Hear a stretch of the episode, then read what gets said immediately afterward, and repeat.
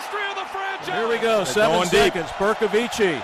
He's just going to air it out deep downfield, and uh, no white shirts around. Oh, get it! Caught for a touchdown! It doesn't get any better than this. What is up, guys, and welcome back to another episode of the Red Shirt Podcast. This is our eighth and final division for our NFL previews. We did the AFC North, the AFC East, the AFC South, the AFC West. Then we did the NFC North, the NFC East, the NFC South, and now we're here at the NFC West. Uh, when I say we, of course, I mean myself and my esteemed guest, Jackson Powers. Jackson, you ready for this? I was born ready. This is uh as a a Seahawks fan, it's it's about time that we uh we talk about my team.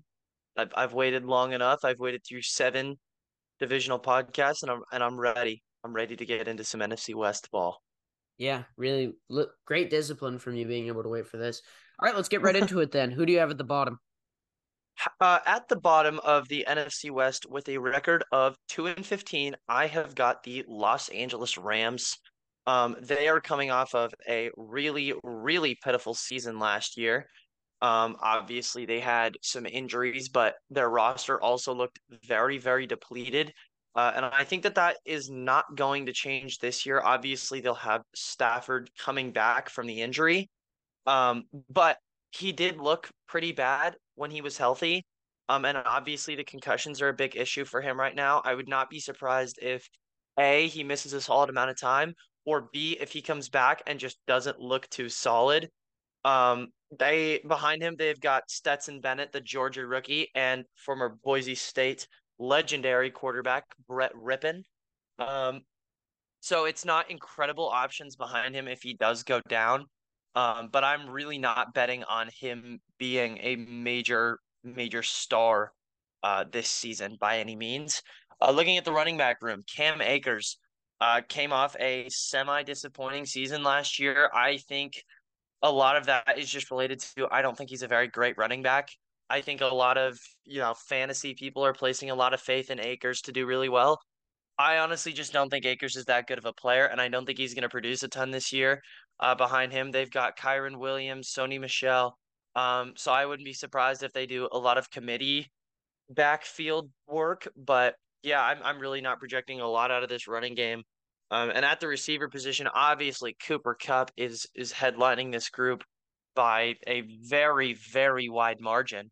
Um, I love Kupp. I think he's probably the most intelligent wide receiver in the league, and he managed to produce between bad quarterback play out of Stafford and when it was other guys coming in like Baker and Wolford and so on. Um, Kupp is so intelligent. He's able to break down a defense pre-snap and is one of the best zone wide receivers I've ever seen. Um, he should be in for another major, major season. He's going to be incredibly productive again. Um, and I really like what he's offering to this receiving core. I really don't like anything else about it though. Van Jefferson is your wide receiver too. Ben Skowronek is getting legitimate time. Um, Demarcus Robinson out of Baltimore, I actually really liked. He's really old at this point. Spent most of his years with the Ch- Chiefs. Um, and I do think that he is a pretty nuanced guy. He's not super explosive, but he offers a lot in the zone scheme that I think Kupp does as well. I wouldn't be surprised if he gets some production in that area. Um, and then after that, it's you know two two out. Well, This is a really really rough group outside of Kupp. If he goes down again this year, this offense is going to be really really horrible. And then the offensive line should not be good at all by any means. Obviously, Rob Havenstein is fine. Um, but after that, Ryan Allen, Logan Bruss, Joe Noteboom, uh, the rookie Steve Avila, who I liked. We'll see how he does in his rookie season, but I, I this offense is going to be pitiful.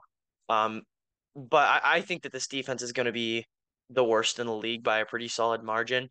Uh, you've still got Aaron Donald, but you know he's certainly aging at this point. He took a significant step back last year, and I would go so far to say he is no longer the best defensive tackle in the league. I would give that nod to Chris Jones, given how good of a season he had last year. Um, but man, you look at the rest of this pass rush. You got the rookie Byron Young, um, Michael. I, I'm not totally sure to say that. Hoecht, I want to say. Uh, Ernest Brown, Jonah Williams, Marquise Copeland, Bobby Brown the third. Really, really rough group. And then on the interior, you've got uh, Ernest Jones and Christian Rozeboom. this is this has got to be one of the most pathetic front sevens put together. And if you see Donald go down, or if he sits out or gets traded or whatever, there there won't be anything up there. Pressure, stopping the run, they're gonna have struggles in every single facet. Um, Ahkello Witherspoon at the cornerback spot. You've got Cobie Durant starting in the nickel. Derion Kendrick. Um, with some depth, they've got Tre'Davious Hodges Tomlinson. I, I really can't stress enough how horrible, horrible this team is going to be this year. And there's certainly some stars that you are hoping you can squeeze some production out of. Higbee, Stafford, Kupp, Donald. But I am not a fan of the stars and scrubs roster building philosophy, especially when there's this few stars and this many scrubs.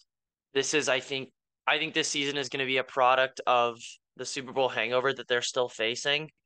I think they, it's about time that they completely blow it all up, in my opinion because man, this roster looks just disgusting.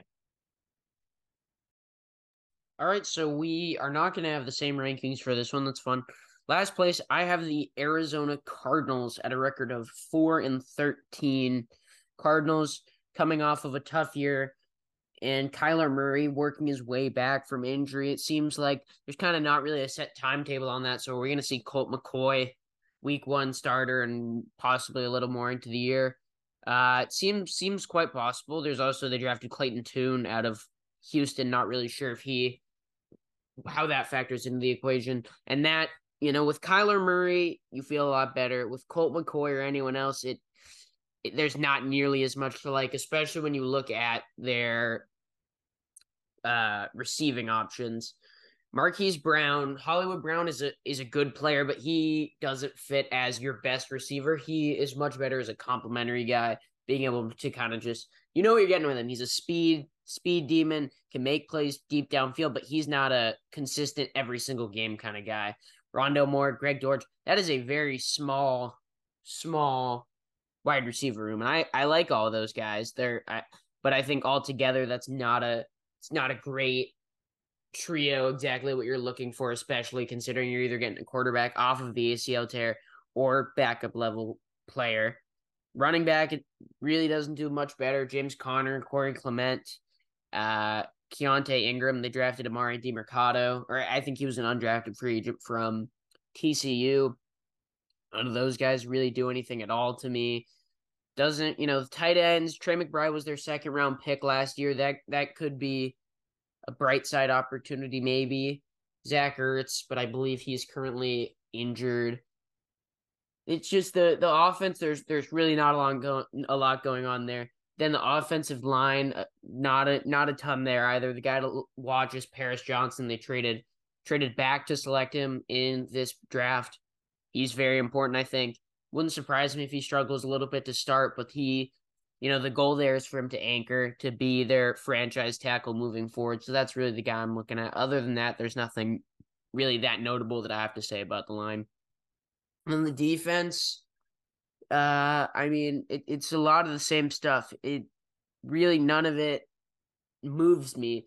The front seven, uh, really, I like like I don't, I don't even feel the need to like dive into some of these guys. I just don't even have that much to say. BJ Ojulari was someone that I liked, but he is currently uh, rehabbing. He's on the PUP list.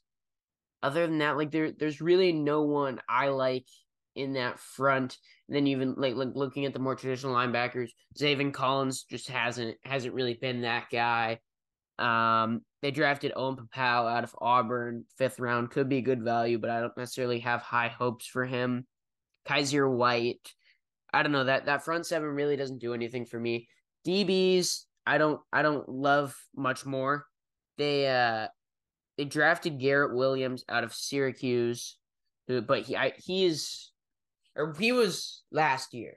Garrett Williams was last year, I believe. Was he? I, I think he I think he was drafted this year. Was he? I know I know he's injured. Yeah, yeah, he, yeah that's right. So, but I'm pretty sure I'm pretty sure he's a rookie right now. Okay. Either way, he's injured, so that won't factor into the equation. And then the, the corners, I just I really don't like Marco Wilson. I'm not I'm not in on. Uh, it looks like R- Rashad Fenton, Antonio Hamilton. These are just it, these are just kind of filler guys. Isaiah Simmons has really been a huge disappointment. He was this athletic freak coming out of Clemson, felt like he could be a hybrid star. He just hasn't been that. Uh, the big bright spot is Budda Baker, who was able to get a pay raise earlier today. It would be in their best interest to keep him around, in my opinion. He's a, a very underrated player. And again, we can talk about the value of safeties, but that the defense outside of him, there's really not much to even talk about.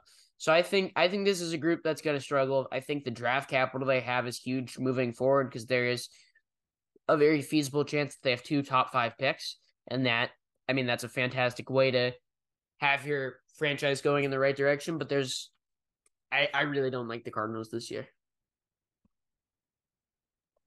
Well, Jeremy, before I talk about the Cardinals, we have a little bit of news out of training camp. Joe Burrow was just carted off of the field um, with what looks to be a pretty bad injury. He didn't put any weight on it looked like the right leg. They haven't actually specified where the injury is, but man, if he's out for the year, that would be just awful for the Bengals. Yeah, that's uh goes without saying, but that is a NFL changing move if, if he truly is significantly injured. Yeah, that's horrible. I'm as a both an NFL enjoyer and someone who likes to root for the band, just absolutely hope and praying that he's okay. Um, because you know you really can't afford if you're a Bengals fan, you really cannot afford to see that team play without him next season. Um, but uh, that's that's all I had to add there. I will move back into some Cardinals talk because I do have them finishing third in the NFC West with a record of four and thirteen. Um, Kyler obviously is going to be out to start the season, and it'll be Colt McCoy, I believe, at the quarterback position. While Colt McCoy is in, I think that this is pretty clearly the worst team in the league. I don't know that they'll win a game with him in at the quarterback spot. Uh, but when Kyler's back, I'm sort of betting on him a little bit. I think I have him winning four of the. I, I wanted to say I had him playing ten games or something like that. Um, but I, I do like Kyler Murray. I think he's one of the more underrated guys in the league right now. Um, he has really sweet arm talent, really great creator, throws really well with anticipation. Um, I certainly do think he is one of the best quarterbacks in the league. Um, and when he's healthy, he should be able to string some games out. James Conner seems to be the lead back in in this group, and while I don't think he's going to be super explosive, I, I think that he's going to take on a lot of workload for you fantasy nerds out there who really want a guy to monitor. I think James Conner's a solid value guy because he'll be taking a ton of carries. Behind him is Keaontay Ingram, Corey Clement, and Ty'Son Williams. Not great options. He should be a true three down running back in that system. Uh, moving on to the wide receiver core, obviously they did cut DeAndre Hopkins at the beginning of the offseason this year. Right now, this group is headlined by Hollywood Brown. Um, I I like Hollywood as a deep threat, a speedster. I don't like him much more than that, and I really don't like that the, the trade that they made for him, sending a first rounder to the Ravens. He has really, really bad hands, not a great route runner over the middle of the field. And honestly, that didn't really make a lot of sense to me, given that the Ravens spent a first rounder on him and he didn't show much to really warrant the same return for that. So in his, I want to say three year tenure with the Ravens, he there, there was nothing to me that said he, he's he's still worth the first rounder. He he got some serious bust talk. Um and I don't think that's really any different in this Cardinals room right now. Um behind him is Rondale Moore. Rondale Moore is a great player with the ball in his hands, creates yardage after the catch at a super high level, better than probably anyone in the league right now. Uh, but after at, once you get past that, there's not really much to his game. He's not a very dynamic threat. There's not much versatility in his bag. I, I don't really love Moore as a true wide receiver too. I would love it if he was more of a gadget guy that you have in the depths. Um, but having this significant of a role on this team, I, am not a fan of. Um, and then after that, you've got Zach Pascal, Greg Dortch. It, it this is not a great wide receiving room. I do like the tight ends that they have. Zach Ertz, Trey McBride coming into his second season. Um, I, I think that this is going to be a solid group when Zach Ertz does return from that ACL injury. Um, but you know, I, I'm really not a fan of this offense. The offensive line, I think, will be all right. Paris Johnson Jr. right now is slated at the guard spot, and that was a fit that I thought could be potentially better for him, especially early on. Um, he does not have great play strength, so we'll see if he's able to develop that a little bit uh, before the rookie season starts because he could very seriously get mauled around on the inside if not. But he's very quick, um, shoots his hands out pretty fast. Uh, yeah, Paris Johnson, I think, was a solid athletic project, but I don't think he's going to be someone that contributes year one, whether he's at the tackle or the guard spot. Um, but yeah, I, I I liked the pick that they made on him. I think he's a solid investment. After that, Will Hernandez, Kelvin Beachum, DJ Humphries, not really a lot to root for with group. Um, onto the defense, I think that their main issue is going to be create pressure. Right now, their main pass rushers are BJ Ojulari, who I really liked out of LSU. Actually, I think he's a really solid pass rusher. Um, but you're kind of projecting a lot if your second rounder is going to be your leader in pressures and pass rush, because after that, Zaven Collins, Jonathan Ledbetter, LJ Collier, Myjai Sanders, um, this group is really, really rough, and I think they're going to have a hard time getting to the quarterback. On the inside, you've got Rashard Lawrence and Leki Fotu. I think they'll be fine against the run. Um, I don't think there'll be anything special, especially in that interior side, the A and B gaps. I think they'll do all. I think they'll do all right. It's certainly not one of the weaknesses of this defense, but you could certainly it, it stands to improve. Um, interior wise, you've got Kyzir White, Dennis Gardeck, um, Krys Barnes on the bench, Owen Papo Pappoe, I think is how you say it. Um, not a super solid group. I don't think they're really anything special out there. I kind of like Kyzir White, um, but after that, I- am really not moved by this group. And then the secondary is obviously headlined by Budda Baker, who just got a raise to stay with this team. Um, because after that, it's really, really rough. Rashad Fenton, Marco Wilson, Isaiah Simmons, um, Jalen Thompson. I, I really don't like what this team has to offer. Um, the Cardinals were a bottom feeder last year. I think that that's going to be the same this year, especially when Kyler Murray's out. Uh, but I do trust their schedule, and I, I believe in Kyler a little bit to edge them just above the Rams. But they should be picking pretty close to where they were last season in this upcoming draft. Interesting. I'm trying to. I'm looking into this. I don't know if there's been any official report from reporters, but I'm I'm hearing rumors that it was a non-contact injury for Burrow, which oh man would would not that's, be good. That's hor- That's a horrible, horrible sign because like, um, did you see the video? Adam Schefter yeah. just retweeted the video. Yeah, so he's like, he's really not. I, I, I it's kind of hard to tell, but it Let's looks see. like he's putting pretty putting pretty much no weight on his right leg. Let's see. I'm I'm watching this whole clip right now. Oh yeah, yeah, non-contact. That's bad. Not good. Ooh, but the interesting because oh, you know what I bet it is? I wouldn't be surprised if this is an Achilles injury. I think that I think I think he tore his Achilles.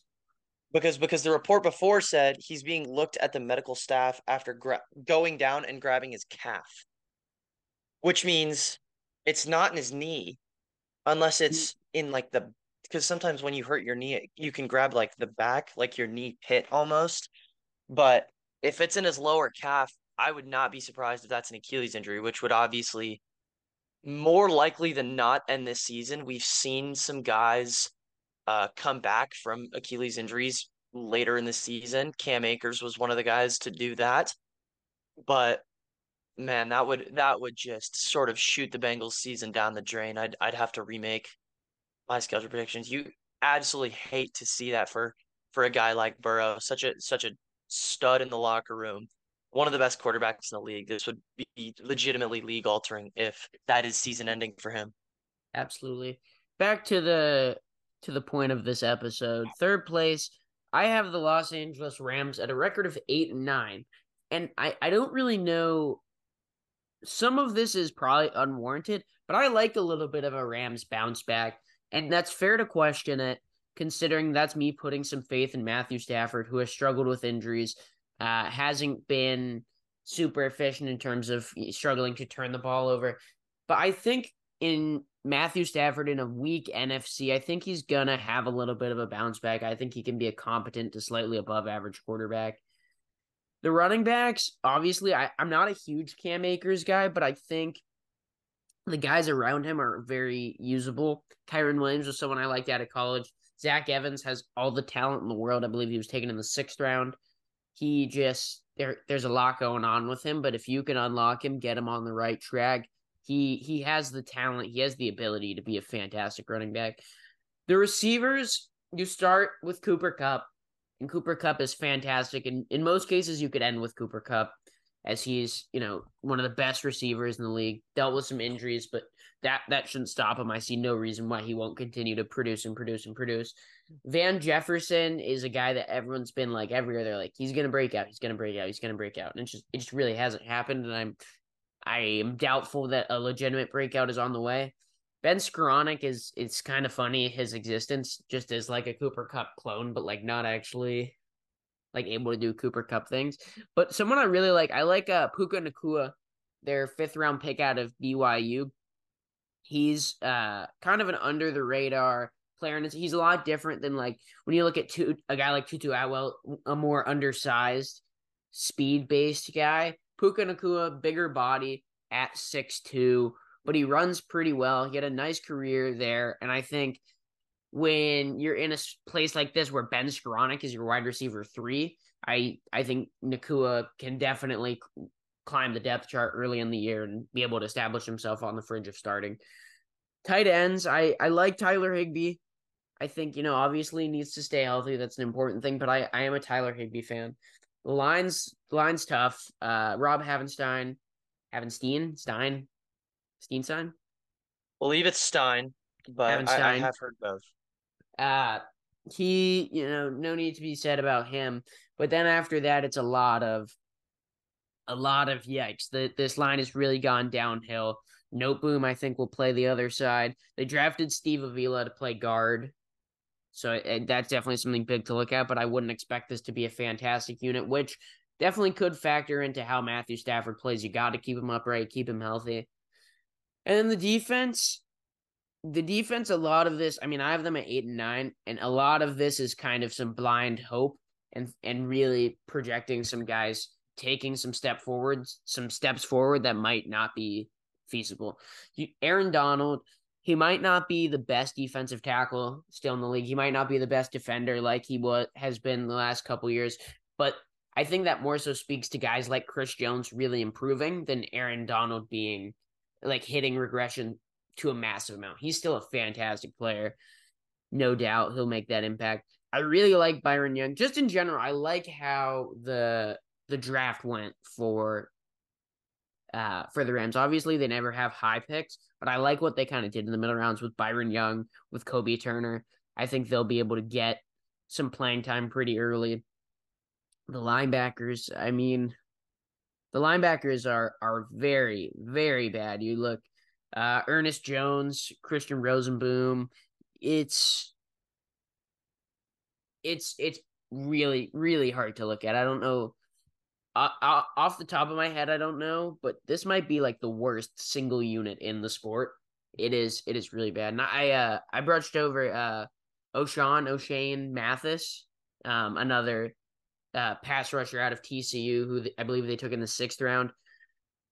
I, I like those young upside guys as well as they drafted, uh, or rather, they signed Jaden Lars Woodbey as an undrafted free agent, but that's someone who I think is like fringe roster, not what you're looking for to fill that starting linebacker role.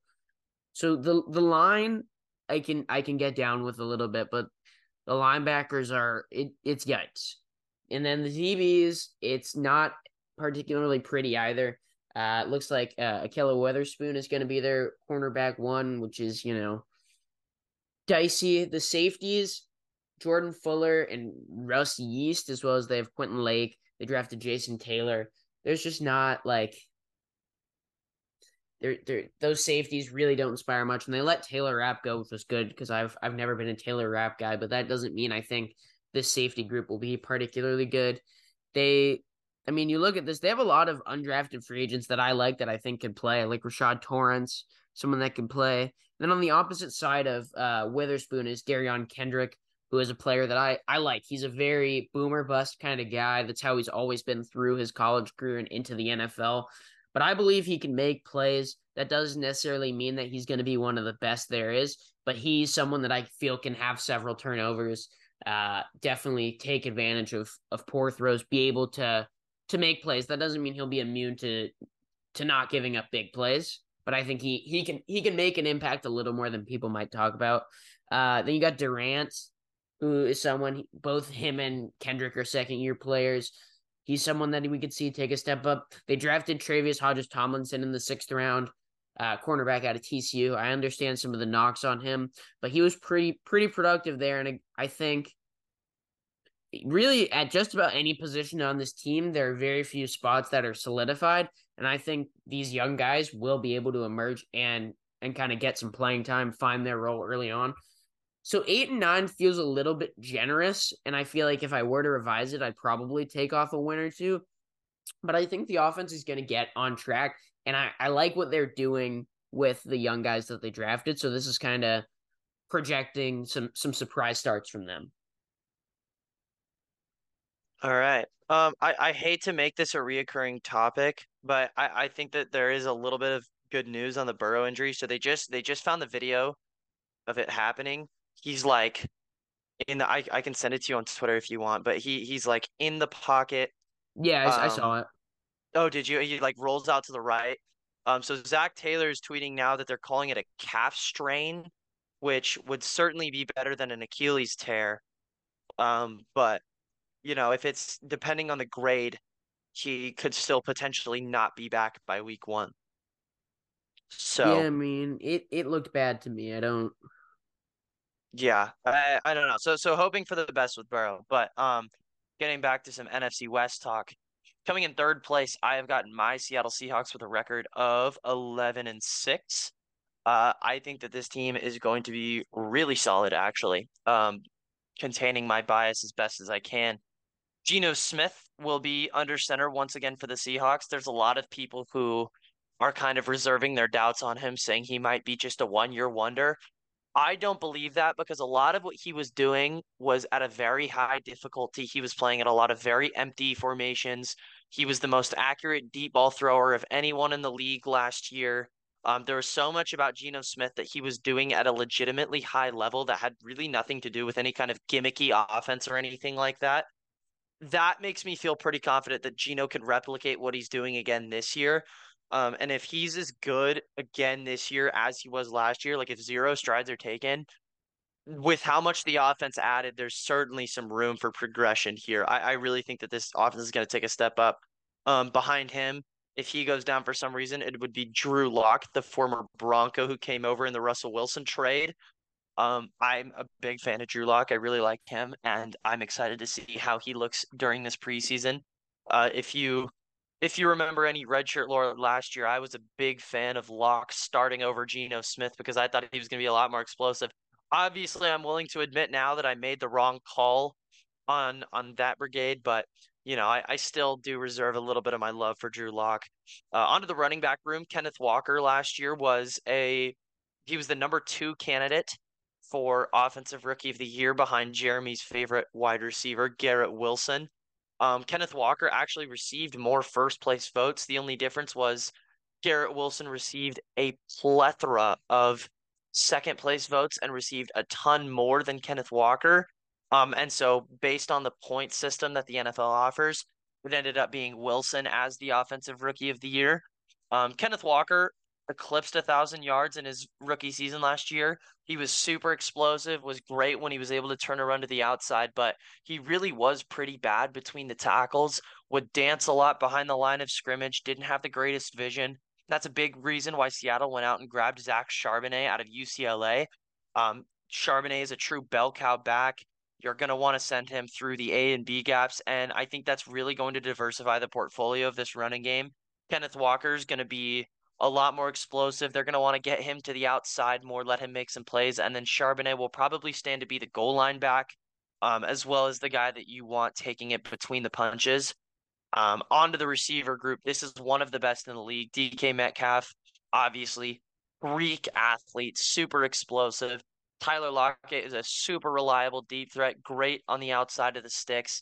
And then rookie first round wide receiver Jackson Smith and Jigba one of my favorite players of the entire class, even before Seattle was able to nab him.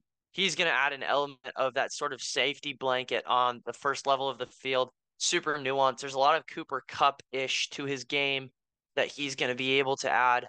Um, I think that he is going to come out immediately and have a ton of production. I would not be surprised if he's eclipsing 850 to 900 yards in year one, um, which as a wide receiver three is really, really impressive. But once you get behind those three guys, it's really rough. Dee Eskridge, the second round bust. Excuse me. After that, it's Dareke Young, Cody Thompson, Cade Johnson. This is a really, really rough group behind those first three. So you really have to pray that none of those three get injured.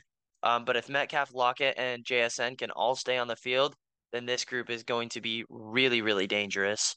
Uh, at the tight end spot, Noah Fant, he also came over in the Russell Wilson trade, will likely headline that group. Um, he started to see a little bit of production last season at the early end of the year. Um, and then that sort of tailed off when Seattle used their tight ends a little bit less. Uh, but behind him is Will Dissly and Colby Parkinson. I imagine that those will be the only three tight ends that Seattle takes this year. And It'll be really interesting to see how much production they're getting through the air attack. Uh, Fant doesn't offer a ton as a blocker, but he's someone who is really smooth after the catch and someone that I think could be used a little bit more in this passing game, given that Seattle was near dead last in terms of yards after catch last season. I think that they would really like to get Fant a little bit more involved. Onto the offensive line, um, you've got two second year starters in Charles Cross and Abraham Lucas. Those two looked, I would say, right around league average last year. Lucas certainly looked a step ahead of Cross, but coming into year two, if you can take jumps out of them, this offensive line could be really, really sweet. And on the interior, really the only guaranteed spot right now is Damien Lewis. After that, you've got some competition between Anthony Bradford, Phil Haynes, Evan Brown and Olu Olu for those two other spots. Um, my projection would be that the starters are Phil Haynes and Olu Olu at the right guard and center, respectively. Um, but we'll have to get into preseason and kind of continue with those battles. I think that this offense is going to be one of the best in the league. They were, I want to say, sixth in EPA per play last year. Um, and now they're adding two elements to this offense that they really did not have last year a really smooth running back between the tackles and Zach Charbonnet and a great receiving option over the middle and that short area of the field in Jaxon Smith-Njigba. I think that this offense is going to explode this year. Um, onto the defense. My biggest concern with them right now is the interior defensive line. They obviously went out um, and made one of the biggest free agent signings in the Pete Carroll era in Dre'Mont Jones from the Broncos. I like Dre'Mont Jones as like a five technique or a four eye um, he's a really smooth pass rusher, and he didn't get a ton of run defense reps over there in Denver, but that was a really deep defensive line. And what he showed on tape, he was due for a little bit of an expansion in his role. And he's obviously going to get that in Seattle with the lack of depth that they have right now in that group. Bryan Mone is out with, and I can't remember if it's an ACL or an Achilles tear, um, but he's going to miss at least the first few games of the season. And until he's back, it looks like at a training camp that Jarran Reed will be taking some nose tackle reps, um, which I really don't like given he's like 310 pounds. I don't think he's big enough to kind of two gap anyone. Um, I, I do think that there is another addition in the cards for Seattle, maybe bringing back Shelby Harris. Um, but right now, this group looks really rough. Mike Morris and Cameron Young are both rookies that you don't really want them to be seeing significant snaps right away. I think Mario Edwards Jr. should be seeing some snaps. Seattle signed him out of Buffalo. Um, yeah, I, I really don't love the state of this interior defensive line right now, but I do really like where the edge rushers are at. Uchenna Nwosu just landed him a three-year, $59 million extension. He was really productive with Seattle last season.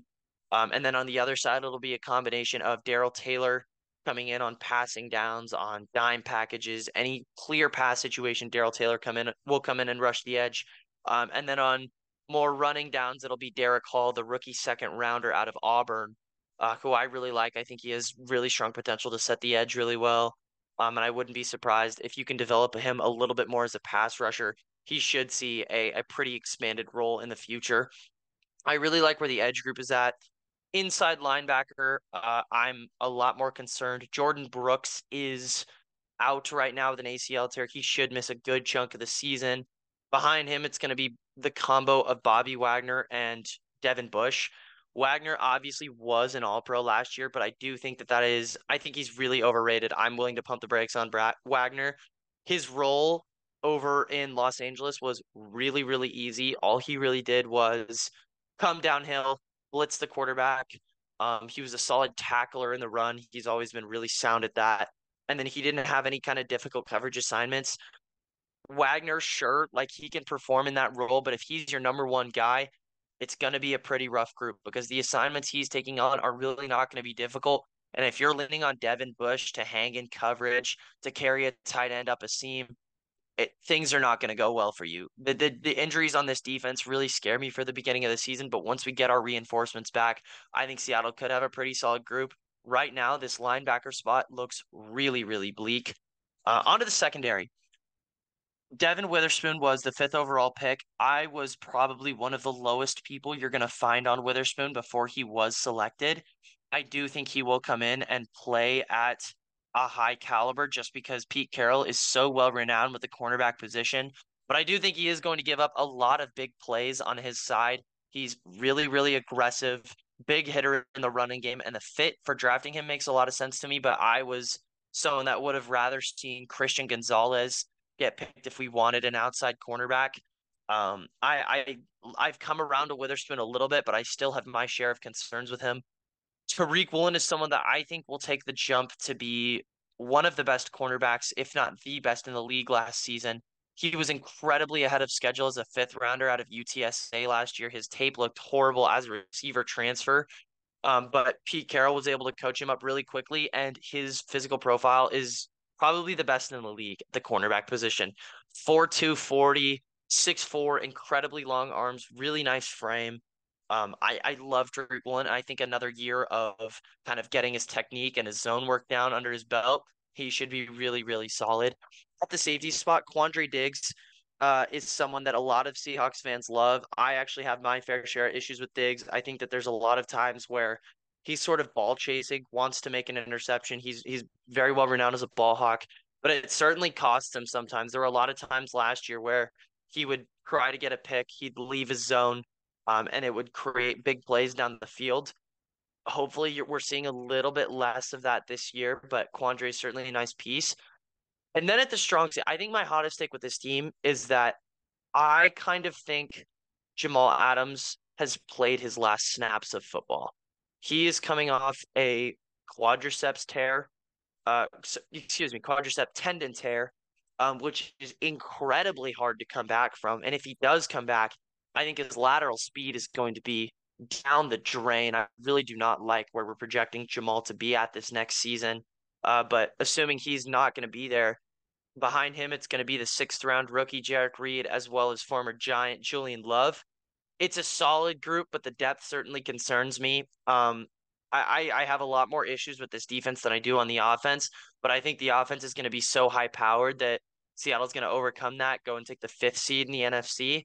Uh, so 11 and 6, right around there, is kind of how I'm feeling with them. There's certainly some margin for error with this group, depending on how well guys are returning back from injury. Uh, but yeah, I, I have big expectations for my Hawks this season.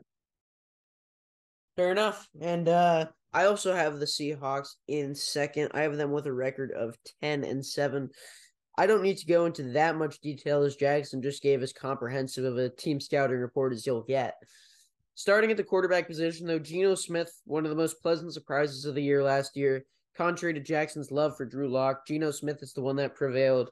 Uh, got himself the starting role, and he never never gave it back. You know, they wrote him off, but he didn't write back. That was one of the coldest quotes I've ever heard you know, not regardless. Geno Smith is legitimately a solid quarterback. He is at the point where he it didn't feel like a fluke. You watched him all year. Maybe he's, you know, I wouldn't put him in any sort of elite category per se, but he did the job and more than just do the job, he was fantastic for what was asked of him. You have Kenneth Walker, who had a fantastic rookie season. Um, they complemented that, drafting Zach Charbonnet in the second round pick. And I understand the rationale. He's more of an inside power runner. I don't think I don't know if I love the value there, especially considering I like actually the running back that I like more is Kenny McIntosh, who they took in the seventh round. He's one of those guys, and this happens a lot at Georgia where they don't necessarily get a ton of touches because it's Georgia and they have 20 different guys that can play. But he's someone that I think will actually emerge as a pretty solid player, albeit not not like a running back one by any means, but a, a pretty quality backup. I think he'll find his way into a role, whether that's th- this season in Seattle or just at some point down the road. The receivers, this is as good of a receiver trio as you're going to find.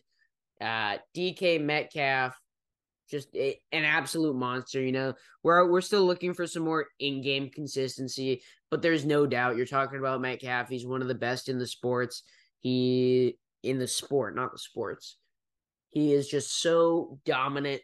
He, I mean, he's he's just like the model of this new age NFL and at, like athletes in general. He's big, he's fast, he's terrifying looking for the most part. So he does his thing, and then you compliment that. Tyler Lockett been one of the most consistent receivers. He's not super talked about because he's not a super flashy guy. You know, you're not going to look for him to to be breaking tackles and so on and so forth after uh, after the catch, but he manages to get it done. And then, and then the Seahawks get one of the best values in the draft, drafting Ohio State wide receiver Jaxon Smith-Njigba in the first round. That may have been my favorite pick, at least in the first round. I wanted the I would have been happy with the Jets taking him over Will McDonald there. I like he was the guy that I wanted there, even though the Jets don't didn't desperately need a receiver he I think is worth if he if he played last season, he you know he was limited by injuries for the most part. I think he's he's a guy that could have went top ten. I have little doubt that he is going to make a huge impact, and especially to start off, he's not gonna. They're not gonna ask him to do a ton, but when you have Metcalf and Lockett, there's going to be attention on them, and that's going to open up some opportunities for Smith-Njigba, especially uh, Geno Smith is more than willing to check it down. He's going to find his open receivers. Jaxon Smith-Njigba can do a great job of getting open, uh, getting some run after catch opportunities. I love him. He's fantastic. That's a fantastic trio. Tight ends, you know, there, there's not too much. Noah Fant obviously injured. Uh, Will Dissly, Colby Parkinson, not not a lot to see there. Like you mentioned, the kind of kind of tight end usage faded out a little bit, and especially with the, the this trio of receivers, I would expect it to be the focus on those guys.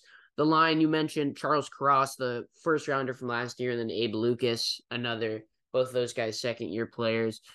Got to look forward for me. Like I don't, I'm not super well versed on this interior of the offensive line, but they drafted Oluwatimi from Michigan. He was the Remington Award winner last year. I want to say he was two time All American you know, fell to the fifth round, I think that's fantastic value for a guy, regardless of of how you know he necessarily matches up in a scouting report in terms of his game transitioning to the NFL.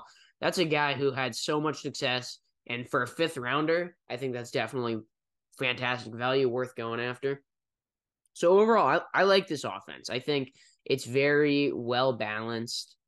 They're going to be able to win throwing the ball and running the ball. I, I, I don't really think they're there's a, a notable Jesus Christ, I can't talk. There's not a noticeable flaw. They have that depth at receiver. They have three guys that I think can really get it done. At running back, I think they have several guys that can get it done. That's awesome. The defense, it's a little more suspect at the front. Dre'Mont Jones, they uh Jarran Reed, as well as they they took, I believe, Cameron Young in the fourth round. So the front of that line doesn't necessarily do a ton for me. And then you look at the linebackers. Jordyn Brooks is working back from injury. Um, what was the extension on uh, Uchenna Nwosu? so that was three. It was three years, fifty nine million total, and it was like thirty two guaranteed or something like that. Yeah. Okay. I was just wondering. He's a nice complimentary piece there. He's a nice player. Uh, Bobby Wagner, his long awaited return. Like you were saying, I don't think it'd be unfair to expect that vintage Bobby Wagner. I think he's a fine placeholder, but not not someone that's going to significantly change your thoughts on the team. From there, they drafted uh Derek Derek Derek Derek Derek Derek Hall Hall uh Derick Hall. Okay, I, I didn't know because it's the it's the one R. Um, Yeah. uh, Derick Hall. So it wouldn't surprise me if he's able to force his way into the lineup. Uh, former Pittsburgh Steeler Devin Bush, who at this point in his career is kind of a, you know, an unknown, but but there are a lot of guys there. It not necessarily a fantastic group that you're going to be super excited about, but there are definitely a lot of different options there. The DBs, I am with you. I there were several cornerbacks I liked more than Devon Witherspoon, especially where he was taken. But with that being said, I, I still think he'll be a solid player and he'll be opposite Tariq Woolen, who had a ridiculously impressive rookie year. He it's like you have DK Metcalf on the offense, big, strong, fast. then you have Tariq Woolen on the defense, big, strong, fast. And he's still new to the position. He looked, you know, he looked the part last year, but I, I mean, there's definitely still more, more room for improvement. And I don't see, I don't see a reason why he wouldn't continue to make those steps. The safeties, it's a little more suspect. Like you mentioned, Jamal Adams has just been absolutely destroyed by injuries. I texted Jackson a couple days ago because it was the anniversary of the Jamal Adams trade. He was not not pleased with with our text exchange, but No, thank you for Garrett Wilson. not. Thank you uh, for Garrett Wilson. Dude. And then Quandre Diggs is, you know, he, fine player. I just think overall this this the DBs they're not awful, but when you're looking at the safeties and and kind of the depth, they they have Ju- Julian Love as well. There's nothing that really stands out to me. I like the duo of Tariq Woolen because I think he's going to continue to improve. Devon Witherspoon, even if he's not fantastic off the rip, I I see the vision with him. So overall, the defense is is is fairly suspect, but the offense I think is going to be fantastic. One of the better in the NFC, one of the better in the NFL. So I have them in at ten and seven, uh, good enough for a playoff spot. All right. The first place finishing team, um, and I think Jeremy and I are in agreement on this. Uh, finishing first in the NFC West, I have got the San Francisco 49ers. Uh, right now, they have got the quarterback room of Brock Purdy, Sam Darnold, and Trey Lance. And it's a little bit foggy as to who's going to be that guy week one. In my opinion, I think if Purdy is fully healthy and good to go, it'll be him. Uh, and if not, it will likely be Darnold over Lance. I do think that Lance is kind of the odd man out here. Um, even though I do think he is a better player than either of those two and unlocks a lot more for this offense. The the situation is Purdy got the job done really well as a starting quarterback, had a near perfect record, um, took the Niners deep into the playoffs. I, I think it's a lot easier of a choice for the locker room to rally around when you list Purdy as the starting quarterback as opposed to Lance, just because Purdy did a much better job under his tenure. Um, but I, I, do have my fair share of issues with him. I think his footwork is pretty bad. Um, he's throwing off a really weird platform all the time, and it kind of hurts his accuracy. His movement in the pocket is like it's Zach Wilson esque, where he's just like running backwards. There's just not a lot of nuances to his game, but he can check the boxes. And in a Niners offense like this, I think that's all you really need to do when there's so many mouths to feed. The running back room, obviously, they brought Christian McCaffrey over from Carolina last season. He's in for a monster, monster year. Behind him, they've got Elijah Mitchell, Jordan Mason, and Tyrion Davis Price. All of them have produced at a somewhat level last year. Um, there's going to be all of those guys will take carries. McCaffrey obviously will be the main guy, but you're going to see all four of these guys get incorporated into the offense. In the receiver room, Deebo Samuel is the headline here, kind of the wide back type of guy. Um, he is very versatile, one of the best players at creating yardage once the ball is in his hands.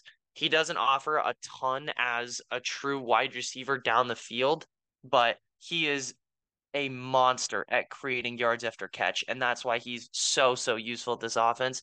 Brandon Aiyuk, one of the best route runners in the entire league, also very great after the catch. I'm in love with Aiyuk. I will push his agendas for so long. I think he is just a monster. In my opinion, he is the real wide receiver one of this team, but that's a debate for a different podcast. Behind him, they've got Jauan Jennings, Ray-Ray McCloud, Danny Gray, Chris Conley, Willie Snead. It's not a great group once Aiyuk once you get past Samuel and Aiyuk, but those two are so strong and are getting so heavily incorporated into the offense that you're not too worried about it. And then they have one of the best tight ends in the league in George Kittle. And even though he hasn't seen major, major production over the last few years, partially because, like I've said before, there's so many guys that you have to get the ball to. And Kittle kind of just becomes the odd man out in that regard. He's so smooth after the catch once he gets the ball. Um, great route runner, great blocker. I I really like Kittle. Um, and then they've got Kyle Juszczyk at the fullback position, probably the best pass catching fullback in the league right now. Um, really smooth blocker when they need it for those wide zone runs to McCaffrey. Uh, and then this offensive line is really interesting. Trent Williams, obviously getting way up there in age, but still very, very productive. Been one of the best tackles in the league for a really long time now. Um, then at the guard spot, you've got Aaron Banks, Jake Brendel, Spencer Burford, and Colton McKivitz. It's going to be really interesting to see how these guys perform because a lot of them have not had time. Aaron Banks obviously has been a starter for the Niners before, but Brendel, Burford, and McKivitz are semi unfamiliar names. We are going to have to see how they perform. I'm not too familiar with them as pass protectors. Um, but uh, again, I don't think you really, really need it for this offense just because there's so many dynamic weapons in the room that are going to be able to create no matter what. Onto the defense, I think this is one of, if not the best group in the league. Looking at this defensive line, Drake Jackson, the second year player out of USC. Is that where he came from? Yeah, USC. Um, he looked promising last season. I think he could be in for a solid year too. Javon Hargrave got him from the the Niners got him from the Eagles. He's an absolute monster. Arik Armstead and Nick Bosa are both very clear produ- producers and have been with this team for a really, really long time. That front four right there is so, so terrifying. Last season, we saw the Eagles kind of run up on the Niners when they just ran duo with Javon Kinlaw each time, and that Hargrave signing kind of made sure that that could have been anymore. There's no more weak leaks on this defensive line. I think it's as scary as it gets. Right, we move to the off-ball linebackers. Dre Greenlaw and Fred Warner are, I think, unarguably the best off-ball linebacker duo in the entire league. Fred Warner's impact as a coverage linebacker, I think, still goes under the radar. His ability to kind of cover the middle of the field in a Tampa two, incredible, and it takes away so much from opposing quarterbacks. Dre Greenlaw is no scrub either. He plays a little bit further on the outside, uh, but I do think he is going to be a monster. Obviously, this team lost Azeez Al-Shaair last year. Right now, Oren Burks is listed as the guy who's going to slide in, but he, I think, is playing in a lead enough company that it shouldn't matter too much um, how he looks. This secondary is also really interesting. They let go of Jimmy Ward, meaning Tashaun Gipson is going to be their starting free safety this year. Um, they also drafted Ji'Ayir Brown out of Penn State in the third round. Talanoa Hufanga was an all pro player last year. I thought I had some issues with his coverage abilities, but he's a great tackler, really awesome player in the box. And I think another year should do some wonders for what he's able to do as a recognition down recognition guy down the field. Um, at the cornerback spot, Charvarius Ward, one of the most underrated players in the league last season. I, I really like Ward. He was absolutely locked down and a great addition from them out of Kansas City. Um, and then someone I really like, I'm, I'm not totally sure how to pronounce this name, but I think it's Deommodore Lenoir. I think that's how you say it. I might be pronouncing that wrong. And if that is the case, I apologize. Um, but he's someone, former fifth rounder. I think he is in for a really, really big year this year. He he looked really solid last year in the Seattle wild card game uh, when he was able to pick off Geno a couple times. I think he is in for a major, major breakout season, given Travarius Ward is the guy that they're going to kind of want to avoid. I think Lenoir is going to get tested a lot. Um, and I think he is going to succeed. I really like year three, what it looks like out of him. And and I'm a big fan of this group. Yeah, so for me, surprisingly, I also have San Francisco winning the division. I have them at a record of eleven and six. Again, I, I think when we do these records are not irrelevant, but the the true point of it is, the ranking. And starting with the offense, the the real question is what is going to happen at quarterback. I tend to agree if Brock Purdy is healthy, I think he's going to be the guy at least to begin. I I'm still a Trey Lance guy. I know we haven't really seen much of him. You could argue not much from him, but I think he's just been given a tough hand with that injury. With you know, as a rookie, wasn't really used as a traditional quarterback. It was more of a gadget for the time being. Regardless, I think whoever's under center will do a fine job. I think Purdy can can do the job well. I think Lance just adds something more dynamic. But with these playmakers around him, it's it's not hard to succeed. Christian McCaffrey, one of the most versatile weapons in the league. Uh, Elijah Mitchell, who has proven that he can play, he can take significant carries, he can make plays, playing as a regular, even though now with McCaffrey's role is a little more limited. Uh, I'm with you. Brandon Aiyuk is someone that has been underrated for a long time. He was fantastic as an Arizona State Sun Devil, and I think you know that went under the radar. He had this. He had one game against Oregon when ASU beat Oregon, led Justin Herbert and Tempe, and that was one where was like, this this guy's this guy's not just all Pac-12. He's someone that's gonna make an impact in the league, and he's really found his footing. Brandon Aiyuk, one of the most underrated players in the league. Deebo Samuel, I think some of the hype wore off of him from last year and and it's fair. I think the the way that he plays, it's not necessarily as valuable. The way, like you called it, like the wide back kind of thing. He's not he's not a traditional wide receiver, but that doesn't mean he's not effective. He is still a very effective player. Uh, the third wide receiver spot is kind of up for grabs. Ray McCloud, Jauan Jennings. They brought back Willie Snead. They have Ronnie Bell, their seventh round pick. Not really sure.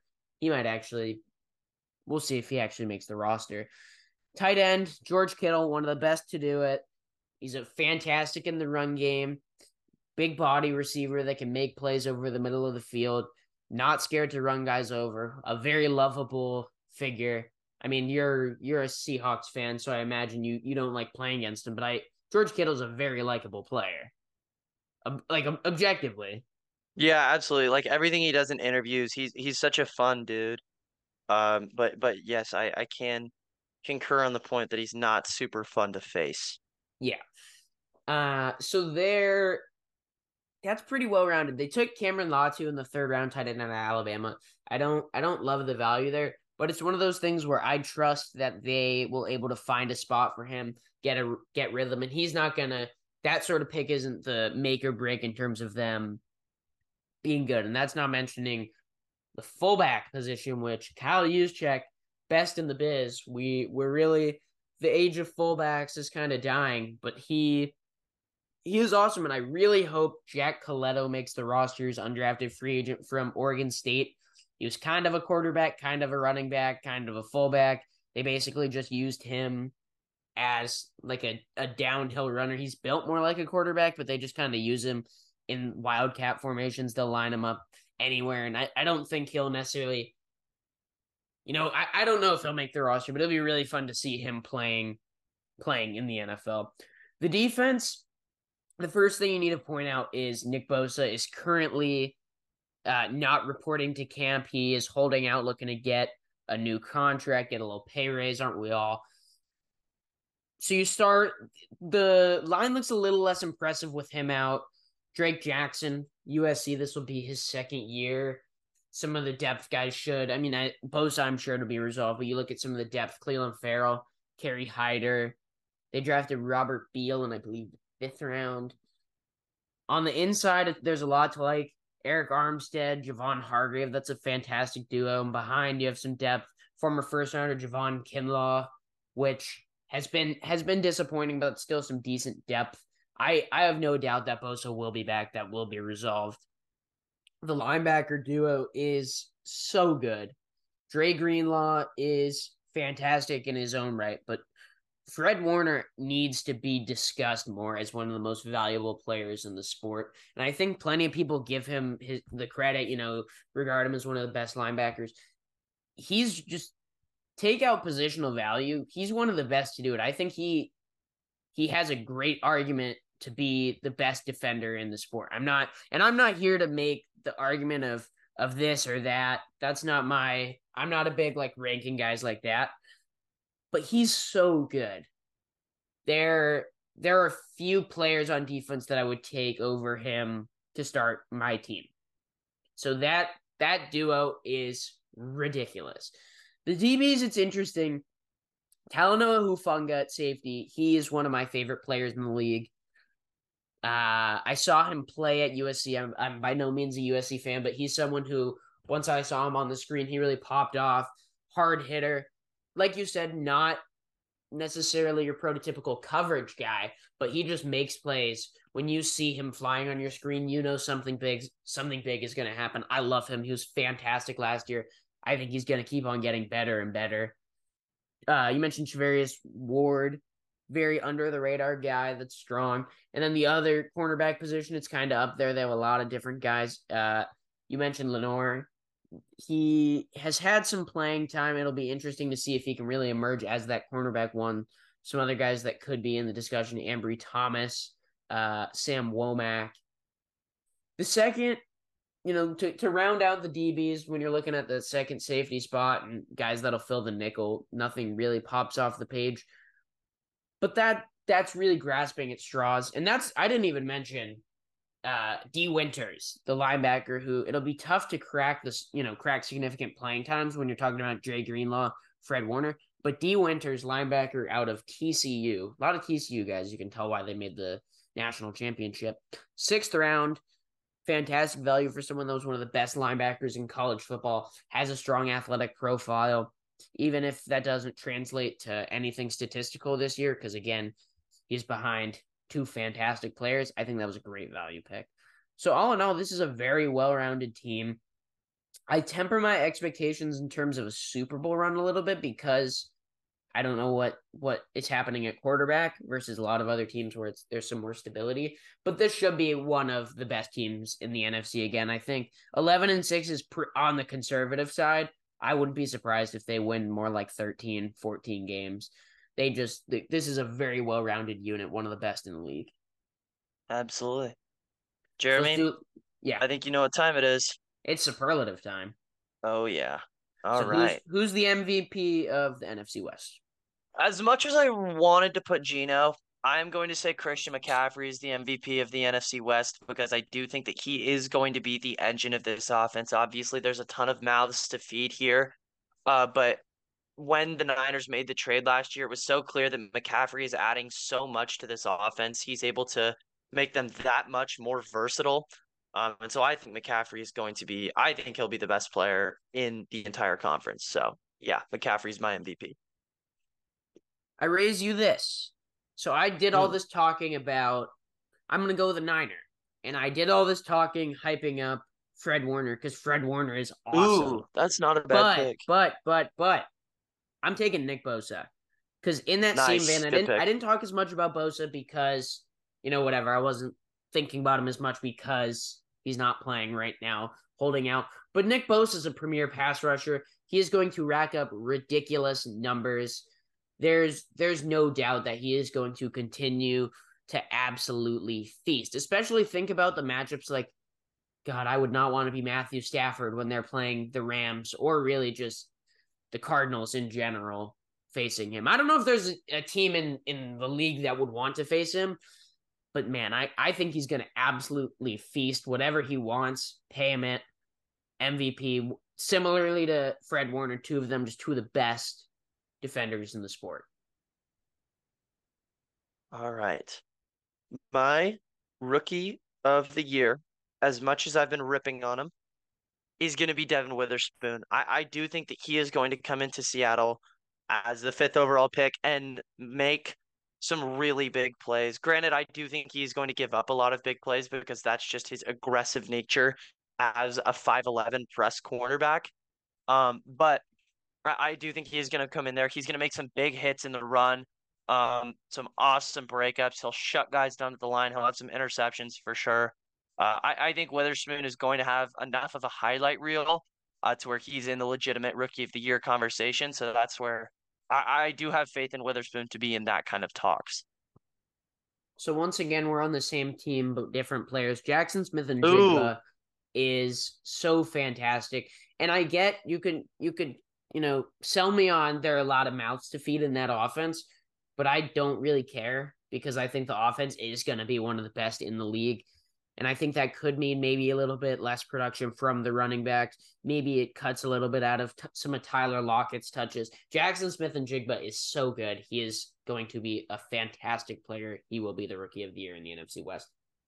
I almost picked him. I almost picked him, but I thought my my only logic was like I think that the role for Witherspoon is a little bit easier to find given like there's absolutely a world where you could find DK and Lockett just overshadowing JSN a little bit, but I do think he's going to produce at a high level. Fair. Fair. All right. My uh, my most improved player, uh, I kind of talked about him earlier.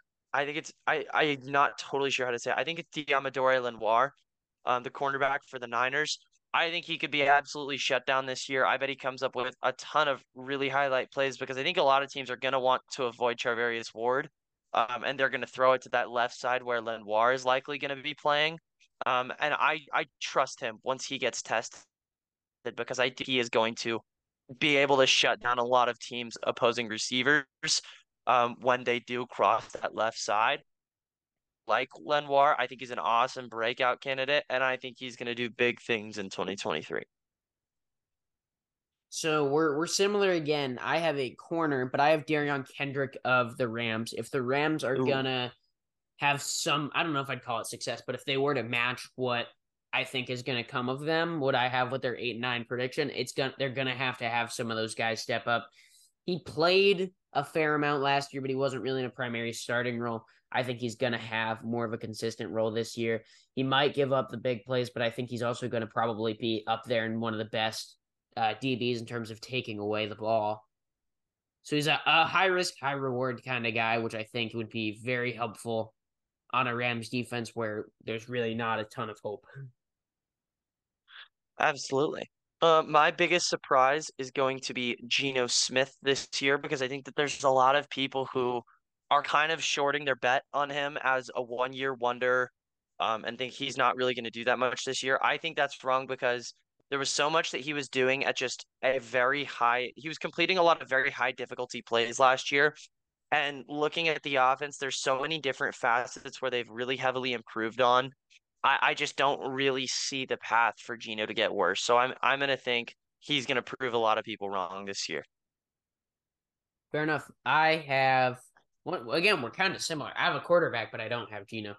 I said Mm. it. I'm still I'm still a Trey Lance guy, and this is Mm. a tough pick to make because there's a world where he doesn't like start a single game this year. Purdy, you know, maybe Purdy will come out the gates, play well, and it'll make sense because if they're winning, even if Purdy isn't doing anything fantastic, winning is winning. So there there is a world where this totally blows up in my face, and I'm really wrong.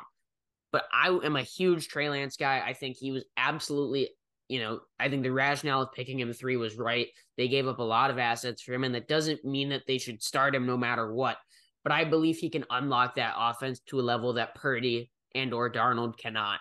They can win games with Purdy, but I think with Trey Lance living up to close to his potential, they just become an even deeper unit, way more of a threat. And I think that's a Super Bowl team if Trey Lance can do what I think he's capable of doing. Absolutely. All right. My biggest letdown is none other than Matthew Stafford. I think that there's some people who are hoping he can come back into this year and perform how he did back in 2021. Um, but I I think that he is going he looked really bad in 2022. I think he's not going to look too much different this year. Um, and that is assuming he stays healthy. So I'm just sort of I'm betting on the negative end of that spectrum for Stafford. I think he's going to be the biggest letdown this year of this division.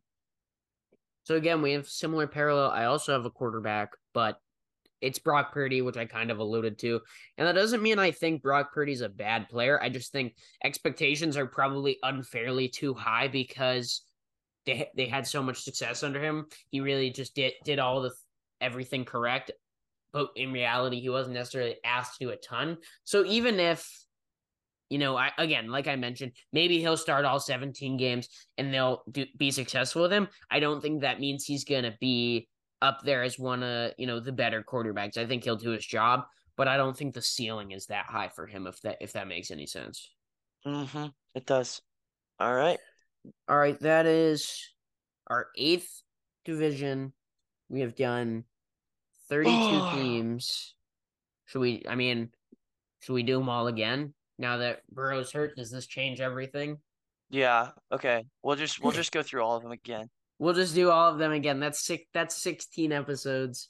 Um, and we're just starting them from the scratch. We're like not we're not just doing the Bengals or any of the teams affected by injuries. We're doing all 16 again. Which, by the way, Jackson texted me because I've been staggering these episodes a little bit about how we recorded the NFC North and East, which I guess at the time we're recording this, that it hasn't even actually dropped yet. But we are talking about Saquon holding out, and Jackson was like, you know, it sucks that didn't already drop because we were kind of on that. But Dude, yeah, we we predicted that before that that was even a report because we like we saw all the running back market stuff and Jeremy are both. I would not be surprised if Saquon is not appearing to week one, and obviously it's been resolved by now. But we were ahead of that report. we yeah, we kind of were on that early, but you know, it is what it is. The world may never really take that in the way that it could have been. So be Mhm. it. I think you know we'll we'll see you guys for the next date, but we're gonna conclude this one. If you want to hear more from Jackson Powers, JPow NFL on TikTok and Twitter, great follow, as well as on the YouTube Jackson Powers. Me, you're listening to the Redshirt Podcast on Spotify.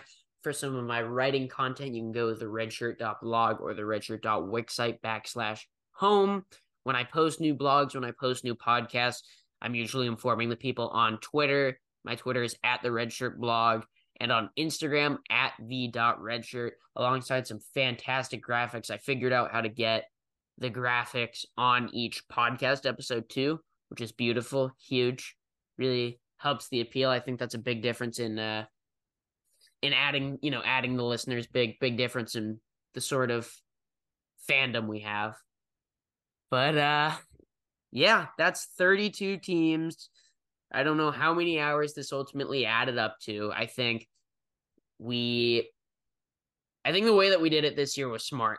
That way we were able to talk at length about each division and granted I wouldn't expect everyone, you know, tons of people to listen to all eight episodes, but we're able to kind of talk about each division at length without feeling bad, without it being like a two and a half hour episode for an entire conference.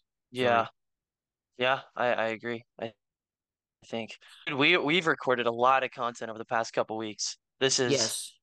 eight episodes, each hovering right around an hour. It's It's, it's a lot. It's a lot of red Yeah. shirt podcast and a lot of. Yeah. Are you what what uh? Because I I feel like you do you have a depth chart up when we're when we're going through them. Do you have? Yeah, that's that's what I always do. I sometimes what- like for Are you, what what depth chart do you use? I use ESPN's usually, but Okay. th there is another one that I kind of like because it shows like it shows like Nickel who's going to be the start. It's ourlads.com. I I use our lads. That's that's my Okay. thing. I that my only issue with it is is it, it it's a little unorganized. Like It is everything is coming stuff. off in this really weird order, but there's definitely stuff because it's like showing who's in the slot, who's on the left and right side, who's starting in the nickel. I I, I Yeah. do really like that. It's just like I don't know. It's it's really hard to navigate sometimes. Fair, fair. All right, we're you know I already gave all the outro stuff, plugged each of our other socials, so I should probably wrap it up here instead of talking about depth charts. So I would just like to thank you guys for listening to this episode. Thank you guys for listening to any of this NFL content. It really does mean a lot to me. All that being said, thank you guys for tuning into this episode of the Redshirt Podcast. We'll see you next time.